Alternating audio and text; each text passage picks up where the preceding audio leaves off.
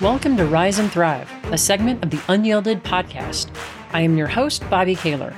These short segments are meant to be fuel for you, for your week, and for your life. If you are finding value in these, and if you haven't done so already, make sure that you hit that subscribe button so that you never miss another episode.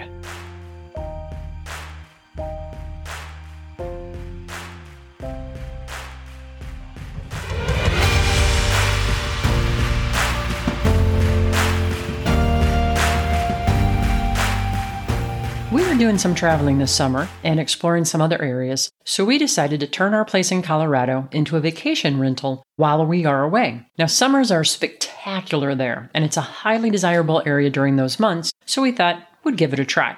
We were talking to Corey, who runs the property management company that we are using, and we were discussing what needed to be done and what we'd want to, you know, provide for our guests. Now, we aren't taking all of our bikes with us, only our top two road cycling bikes and our two mountain bikes. So we'd have a couple of our older, but still good bikes that we could leave behind for our guests. We asked Corey if that would be a good idea, and he sadly shook his head and he said, No, the more that you provide, the more they have to complain about. I said, You gotta be kidding me. No way. And he said, Trust me. I've done this for a long time and I've seen it a hundred times. If you leave a bike and it develops a flat tire, that's all they are going to notice. They won't notice the view from your hot tub or the hot tub for that matter. They won't notice the beauty of the mountains or the lakes or, or the fact that they are steps away from Rocky Mountain National Park. They will fixate on that flat tire. Now that's just sad. Is this how we really want to live our lives? Always noticing the bad or the negative? This relates back to the Tetris effect that I talked about a few episodes ago.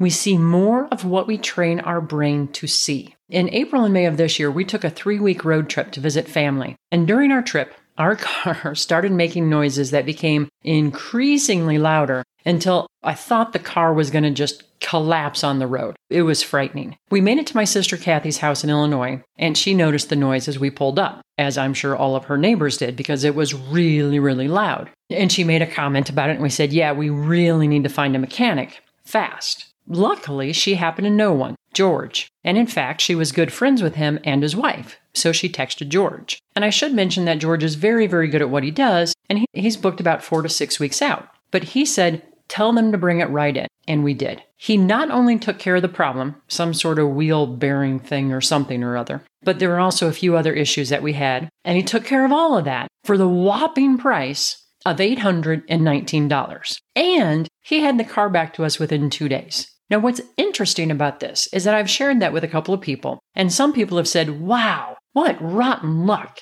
to have car trouble on your trip. To us, we thought, wow, this is amazing. How lucky are we that we had car trouble in an area where we knew someone who could help us that quickly and that inexpensively? I mean, that's absolutely amazing and lucky. But I ask you, which do you see? Which are you seeing more of in your daily life, the positive or the negative? If it's the bad or the negative, I understand that. And you might want to challenge yourself to notice five good things every day. Now, I know that this sounds almost too easy, but it works because you're setting your attention and your brain will start scanning for those things. And here's the thing, it's going to notice a lot more than five, but it, it's, it's a way to train your brain to see the good, to see the positive. Think about it this way. If you get in the car to drive somewhere, if you think about how you're going to encounter rude drivers, what are you going to see? Rude drivers. You probably won't notice the person who lets you in when you're merging or whatever. If, however, you set your intention to notice the other courteous drivers, what will you see? Courteous drivers. And now I, I have to confess, when I first heard this idea, I thought, okay, that's a bunch of bull. Even if I look for the other good drivers, I'm not going to see any of them. Happily, I was wrong. Even though I'm a pretty positive and optimistic person, I still set this as an intention every day. I don't want to miss on the good out on the good that is around me. I hope that you found this episode helpful. If you did, maybe you'd be so kind as to leave us a review on Apple. That really helps others to find us. No matter what, I hope that you have a great week and make sure that you rise and thrive.